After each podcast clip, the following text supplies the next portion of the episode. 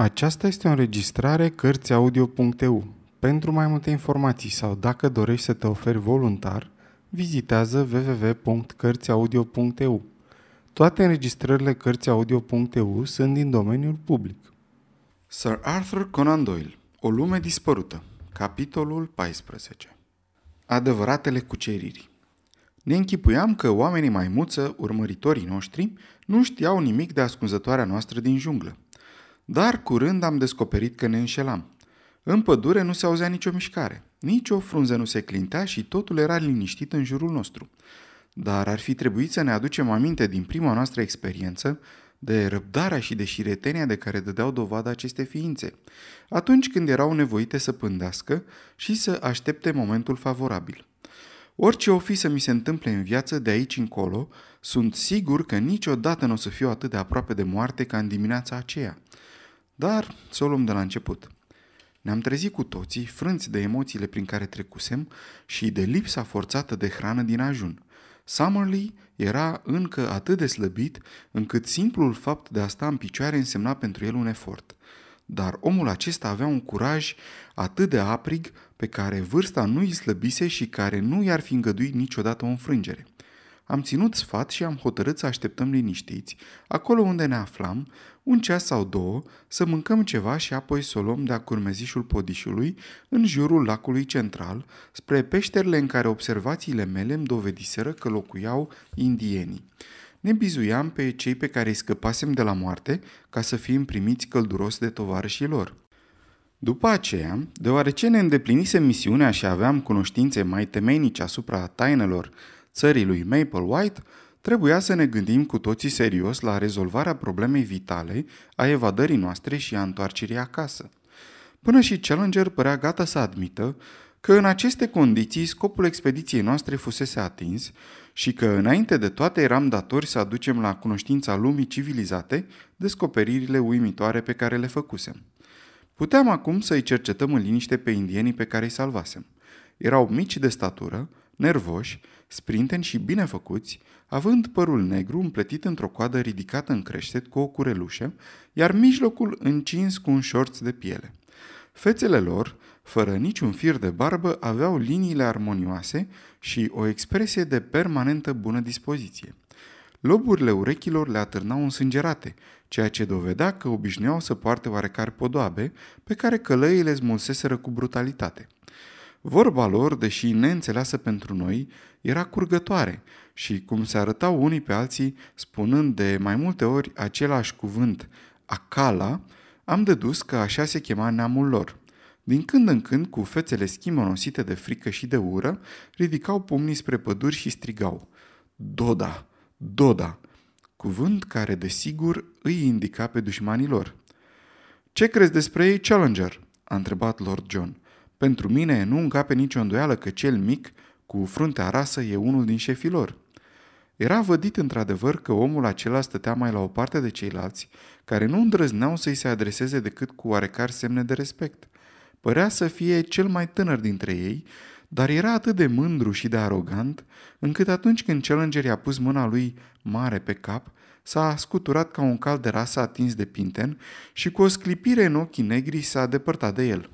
Ducându-și apoi mâna la piept și înțepenindu-se pe picioare într-o atitudine demnă, a repetat de mai multe ori cuvântul Marretas. Profesorul, care nu se încurca de atâta lucru, a apucat de umeri pe indianul cel mai apropiat și a ținut asupra lui o prelegere în tocmai așa cum ar fi făcut dacă ar fi prezentat un specimen neobișnuit într-o sală de curs. Tipul acestui individ, a început el cu felul lui sonor de a pronunța cuvintele, judecând după capacitatea craniană, după unghiul facial sau după orice altă caracteristică, nu pare de un ordin inferior. Din potrivă, trebuie să-l așezăm pe o scară mult superioară în raport cu multe triburi sud-americane cunoscute. Nici o ipoteză nu poate explica evoluția acestei rase în acest ținut. De asemenea, un interval atât de mare desparte pe oamenii maimuță de animalele care au supraviețuit pe acest podiș, încât e aproape inadmisibil să se fi dezvoltat împreună. Atunci, de unde au putut să se ivească? a întrebat Lord John. Iată o întrebare care, fără îndoială, va fi aprig discutată în toate cercurile științifice din Europa și America, a răspuns profesorul.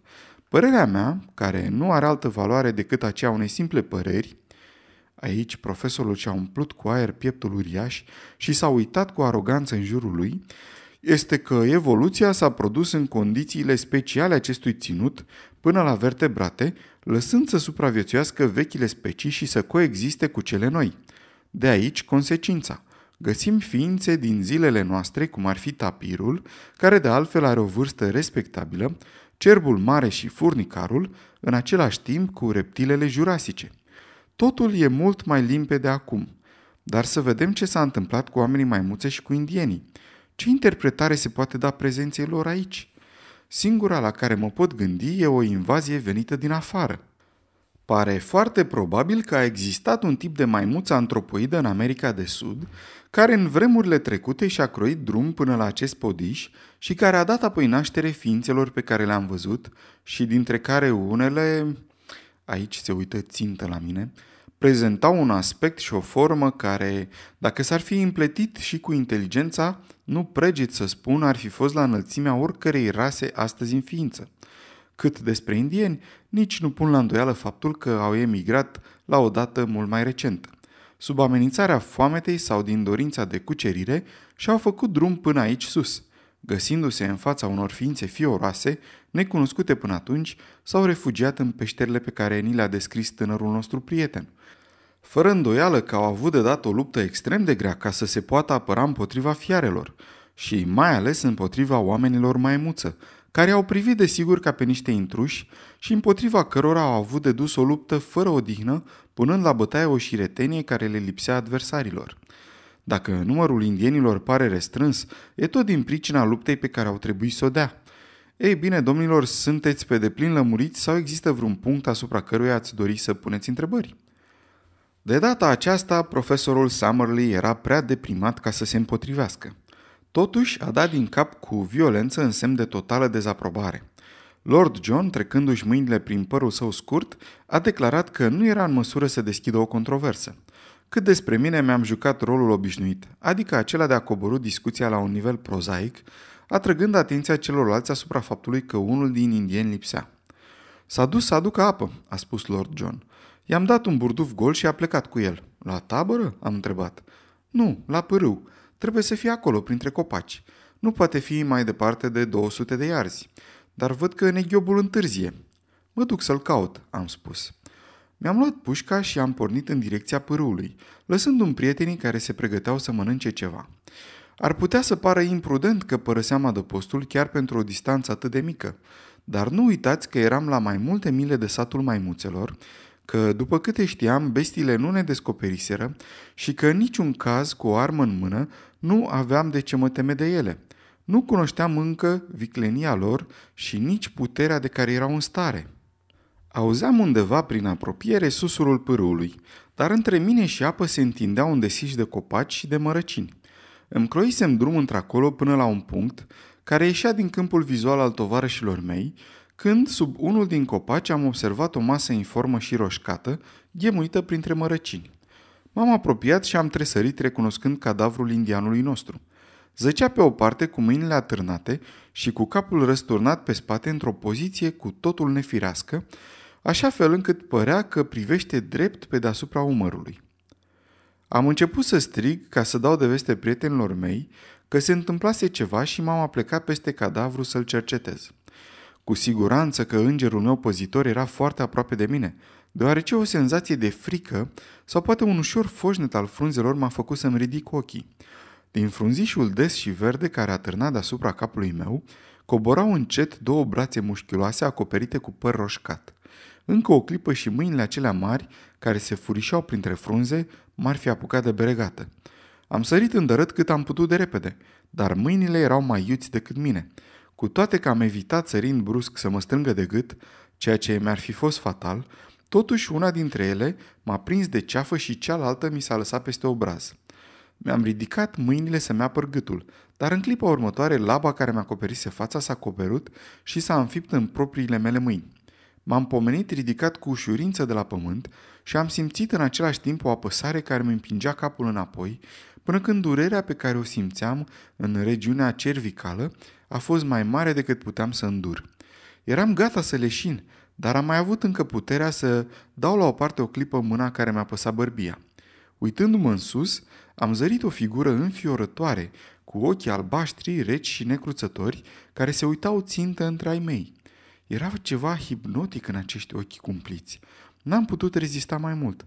Când bestia a simțit că puterile îmi slăbeau, doi canini albi au sclipit o secundă în cele două colțuri ale gurii și gheara m-a apucat din nou de bărbie, împingându-mi iarăși capul spre spate.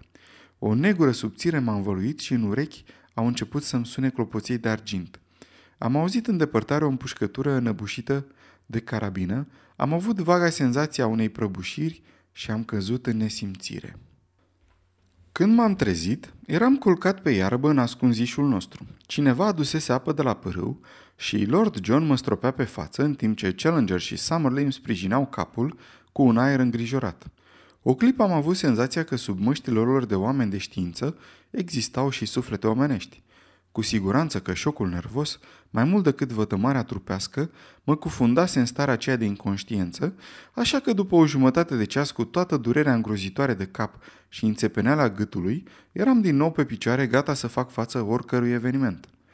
Puțin a lipsit să nu te cureți, băiete, a zis Lord John. Cum te-am auzit strigând, am și plecat. Dar când ți-am văzut capul aproape scos din umeri și trupul legănându-se în gol, am fost sigur că am ajuns prea târziu.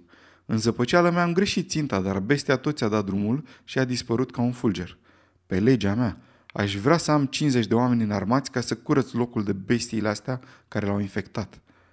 Prin urmare, oamenii maimuță ne descoperiseră și eram pândiți fără îndoială din toate părțile. În timpul zilei, poate că n-aveam a ne teme prea mult, dar nu mai încăpea vorbă că nu va trece noaptea fără să fim atacați. Așa încât, cu cât am fi plecat mai repede, cu atât ar fi fost mai bine. În jurul nostru, pădurea se întindea pe trei părți și cu siguranță că rămânând acolo am fi căzut într-o capcană. Dar pe cea de-a patra parte, aceea care cobora spre lac, era numai mărăciniș, cu destul de dese luminișuri și din loc în loc cu câte un copac. Aceasta era calea pe care o urmasem eu în aventuroasa mea plimbare de unul singur și ea ducea direct la peștele indienilor. Acesta trebuia să fie drumul nostru.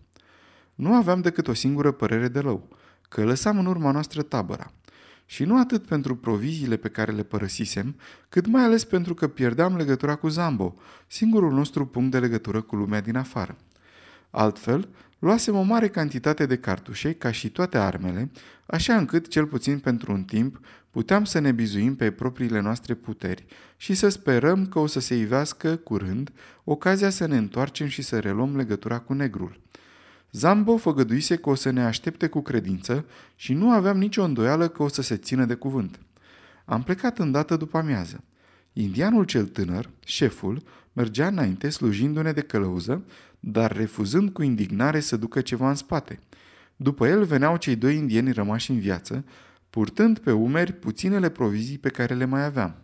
Noi, cei patru albi, alcătuiam ariergarda cu armele pregătite.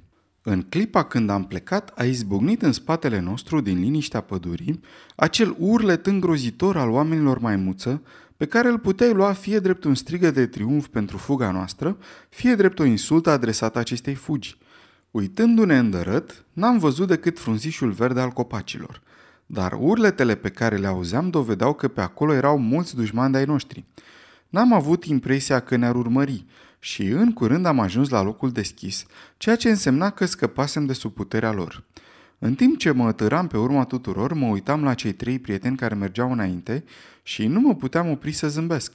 Ce mai rămăsese din fermăcătorul Lord John Roxton, care stătea atunci seara la Albany, printre covoarele persane și tablourile de preț, în luminile strălucitoare care îl înconjurau? Și ce mai rămăsese din impunătorul profesor, care se umfla în pene după biroul lui masiv din odaia de lucru din Enmore Park?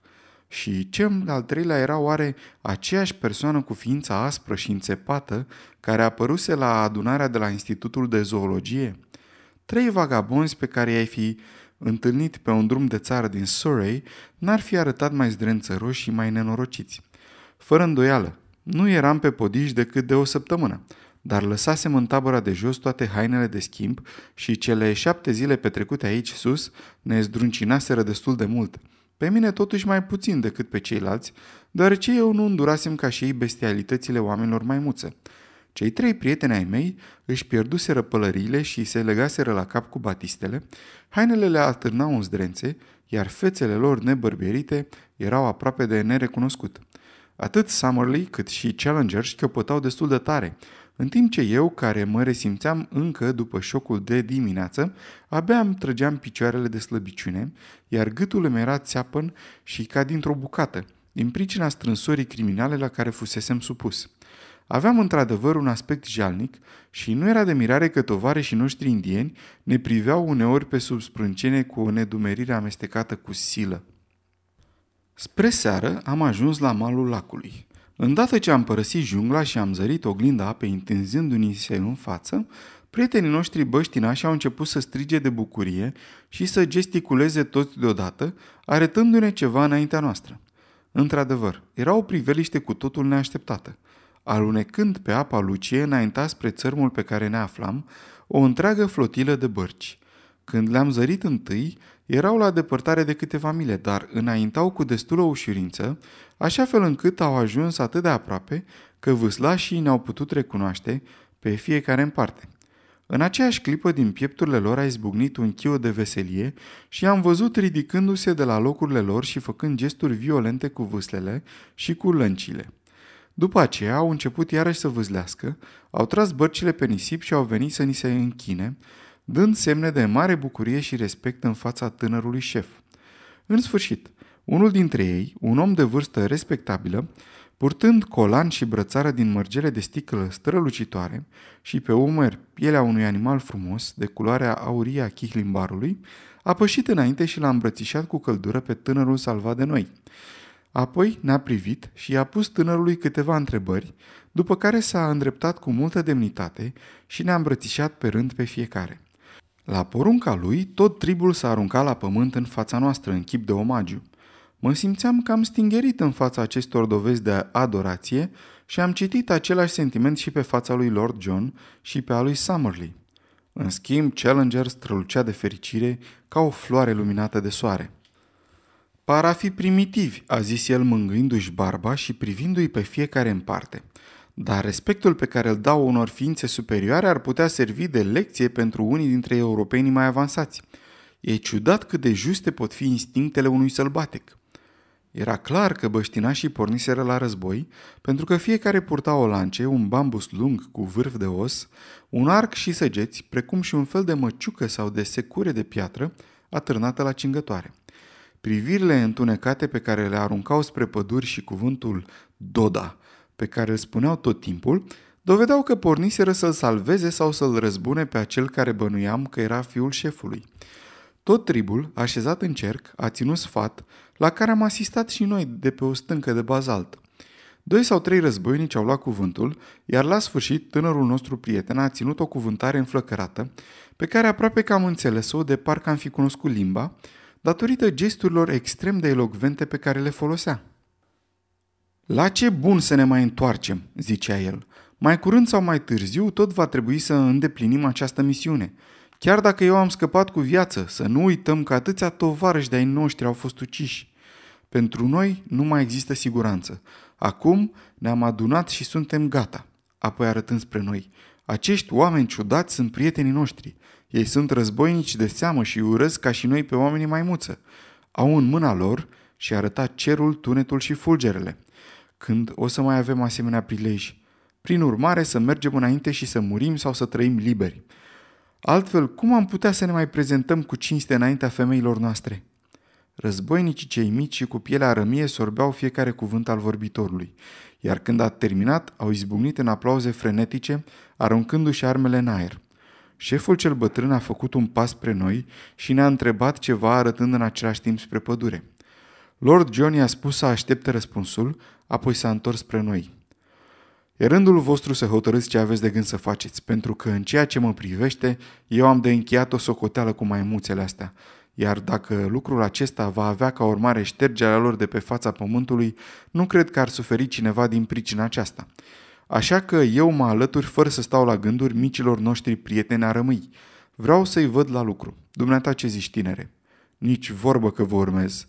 Dar dumneata, Challenger, vă însoțesc și eu. Și dumneata, Summerley. Părerea mea e că ne îndepărtăm simțitor de scopul expediției noastre, Lord John. Vă asigur că atunci când mi-am părăsit catedra de la Londra, nu puteam presupune că am făcut-o ca să conduc o ceată de sălbatici împotriva unei colonii de maimuțe antropoide. Iată dar la ce îndeletniciri josnici am fost reduși, a zis lordul John zâmbind. Dar fapt e că am ajuns aici. Ce hotărăști? Pare a fi o acțiune foarte discutabilă, a repetat Summerlin căpățânându-se. Însă, cum tot vă duceți cu toții, nu văd cum aș putea o să rămân. Atunci problema e lămurită, a zis Lord John, și întorcându-se spre șef, a dat din cap și și-a mângâiat pușca. Bătrânul ne-a strâns mâinile, fiecăruia în parte, în timp ce oamenii lui strigau mai tare ca niciodată. Era însă prea târziu să mai plecăm chiar în noaptea aceea, așa că indienii au improvizat un fel de tabără fără pretenții. Pretutindeni s-au aprins focuri și fumul a început să se ridice. Câțiva oameni au dispărut în junglă și s-au întors mânând în fața lor un iguanodon tânăr.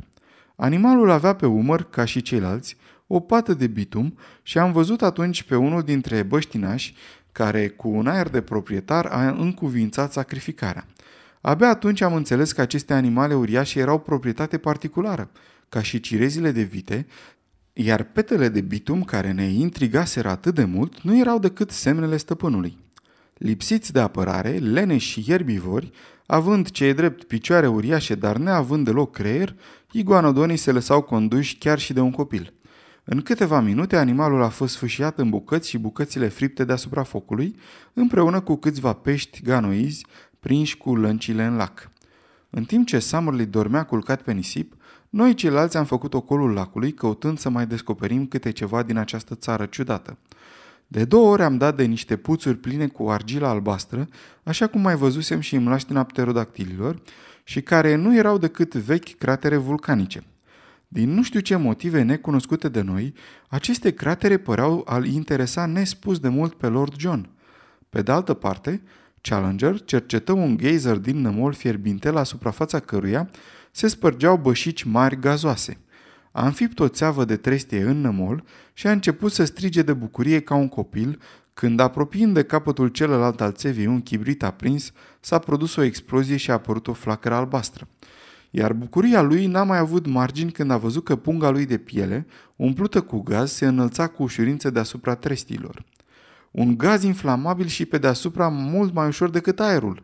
Nu mă sfiesc să afirm că gazul conține o bună parte de hidrogen liber. Tinere, George Edward Challenger n-a ajuns la sfârșitul descoperirilor lui. El o să mai poată încă demonstra că o minte luminată e în stare să învingă natura și să o aservească scopurilor lui. Un plan ascuns îl umplea de mândrie, dar profesorul nu ne-a lăsat să-i ghicim gândurile. În ceea ce mă privește, nimic din ce vedeam pe mal nu mi se părea mai neasemuit ca întinderea de apă din fața noastră. Numărul mare de oameni, ca și zgomotul pe care îl făceam, speriaseră toată viețuitoarele, afară de câțiva pterodactili care pluteau în cerc pe deasupra capetelor noastre, nădăjduind fără îndoială să își face resturile din mâncare. În jurul taberei totul era liniștit, dar nu se întâmpla același lucru cu apele lacului central, colorate în trandafiriu de razele amurgului. Ele ferbeau frământate de o viață ciudată. Spinări lungi de culoarea ardeziei, aripi înalte și zimțuite se iveau din spuma argintie ca să se cufunde din nou în adâncuri. Pe bancurile de nisip din depărtare se vedeau aici și colo vietăți târătoare, bizare broaște țestoase uriașe, saurien de forme neobișnuite, precum și o ligioană turtită, asemenea unei lungi curele împletite, neagră și unsuroasă care cobora spre lac cu mișcări unduitoare.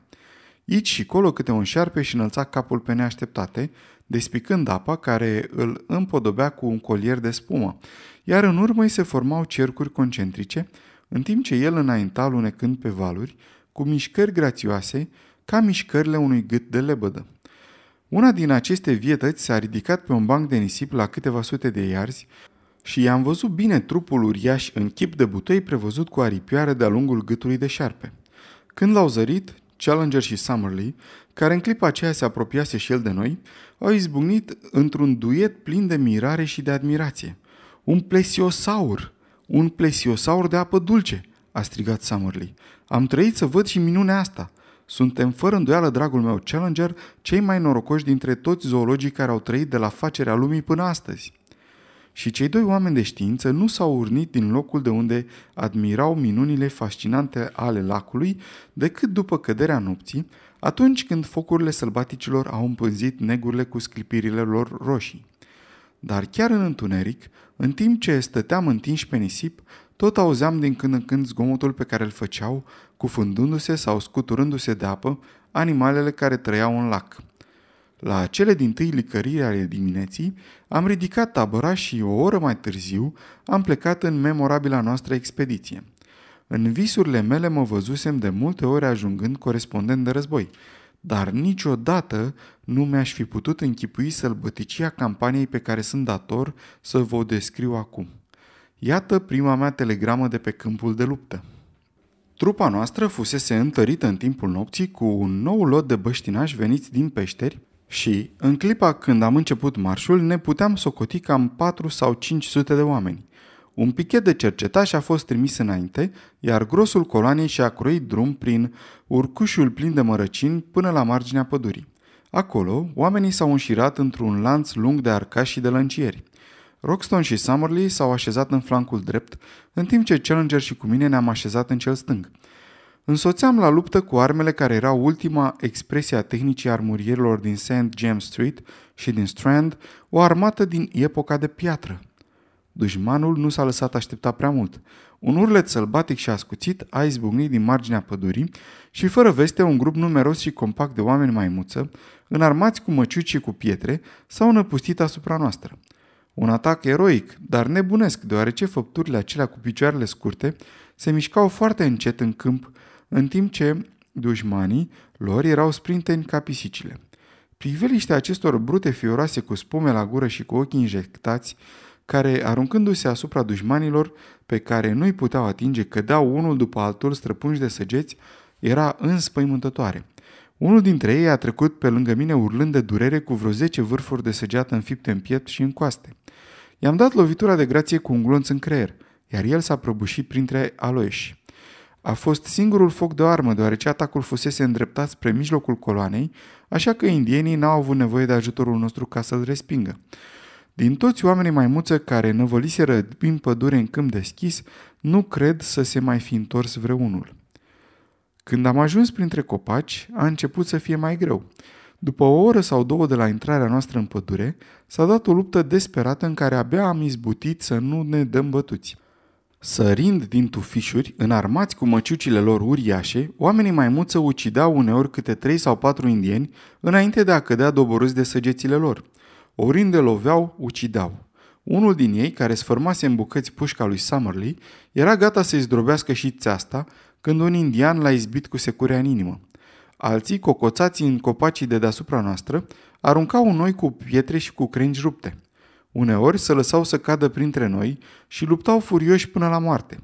O clipă, aliații noștri au slăbit în învălmășeala luptei și fără îndoială că ar fi dat bir cu fugiții dacă nu i-am fi ajutat și noi cu armele noastre. Îndemnați vitejește de bătrânul lor șef, s-au avântat atât de năvalnic încât oamenii maimuți au început la, la rândul lor să șovăie. E drept că Summerlee nu mai avea pușcă, dar eu trăgeam fără încetare, iar în celălalt flanc auzeam împușcăturile neîntrerupte ale prietenilor noștri. Apoi, deodată, dușmanul a intrat în panică și s-a dezorganizat. Răgnind și urlând, bestiile au luat-o la fugă în toate părțile, în timp ce aliații noștri se aruncau pe urmele lor cu strigăte de izbândă. Plăteau în ziua aceea o datorie care dăinuia de nenumărate secole, cu tot ce cuprinsese ea ca cruzime și ură de-a lungul istoriei acestui mic popor. În sfârșit, omul avea ultimul cuvânt și punea animalul la locul cuvenit. Chiar dacă ar fi zburat, fugarii erau prea greui ca să se mai poată apăra de și cei sprinteni. Și din toate părțile pădurii, în șuierul săgeților și în zgomotul pe care îl făceau oamenii maimuță, zdrobindu-se de pământ în căderea lor din copaci, se auzeau strigătele de biruință ale învingătorilor. Veneam în urma celorlalți și, în curând, Lord John și Challenger s-au apropiat de noi. S-a terminat, a zis Lord John. Acum cred că putem să le lăsăm grija de a curăța locul. Cu cât vom vedea mai puțin, cu atât vom dormi mai bine. În ochii lui Challenger sclipea dorința de a ucide. Am avut norocul, a strigat el umflându-se în pene ca un cocoș de luptă, să luăm parte la una din acele bătălii tipice care în istorie au determinat soarta lumii. O ciudată întâmplare ne-a îngăduit să asistăm și să contribuim la o asemenea victorie. De azi înainte, pe acest podiș, viitorul va fi în mâna omului. Trebuia să ai o încredere oarbă în scopul urmărit ca să îndreptățești asemenea mijloace. Pe măsură ce înaintam în pădure, descopeream cadavre de oameni maimuță, zăcând unele peste altele, străpunse de săgeți sau de lănci. Aici și colo câte un morman de indieni, aproape cu totul zdrobiți, însemna locul unde unul din acești antropoizi își vânduse răscump pielea. Înaintea noastră se auzea un strigăt și un muget, indicând direcția în care continua urmărirea. Oamenii maimuță se îndreptau spre satul lor, consolidându-și acolo o ultimă apărare, care le-a fost drobită, iar ochii noștri aveau să cunoască oroarea scenei finale. Vreo 80 sau 100 de masculi, cei din urmă supraviețuitori, au fost mânați de-a curmezișul luminișului așezat la marginea stâncii, același care, cu două zile înainte, fusese martorul aventurilor noastre. În clipa când am ajuns la fața locului, un cerc de indieni înarmați cu lănci se închisese în jurul lor. Totul s-a terminat într-o clipă. 30 sau 40 au murit pe loc. Ceilalți, scrâșnind și zbătându-se, au fost aruncați în prăpastie, unde căzând unii peste alții s-au înfipt în țepile de bambus la o adâncime de 600 de picioare. Așa cum spusese Challenger, omul își câștigase pentru totdeauna supremația în țara lui Maple White. Masculii au fost exterminați, satul distrus, iar femelele și puii luați în robie. O dușmănie ancestrală se sfârșea înăbușită în sânge.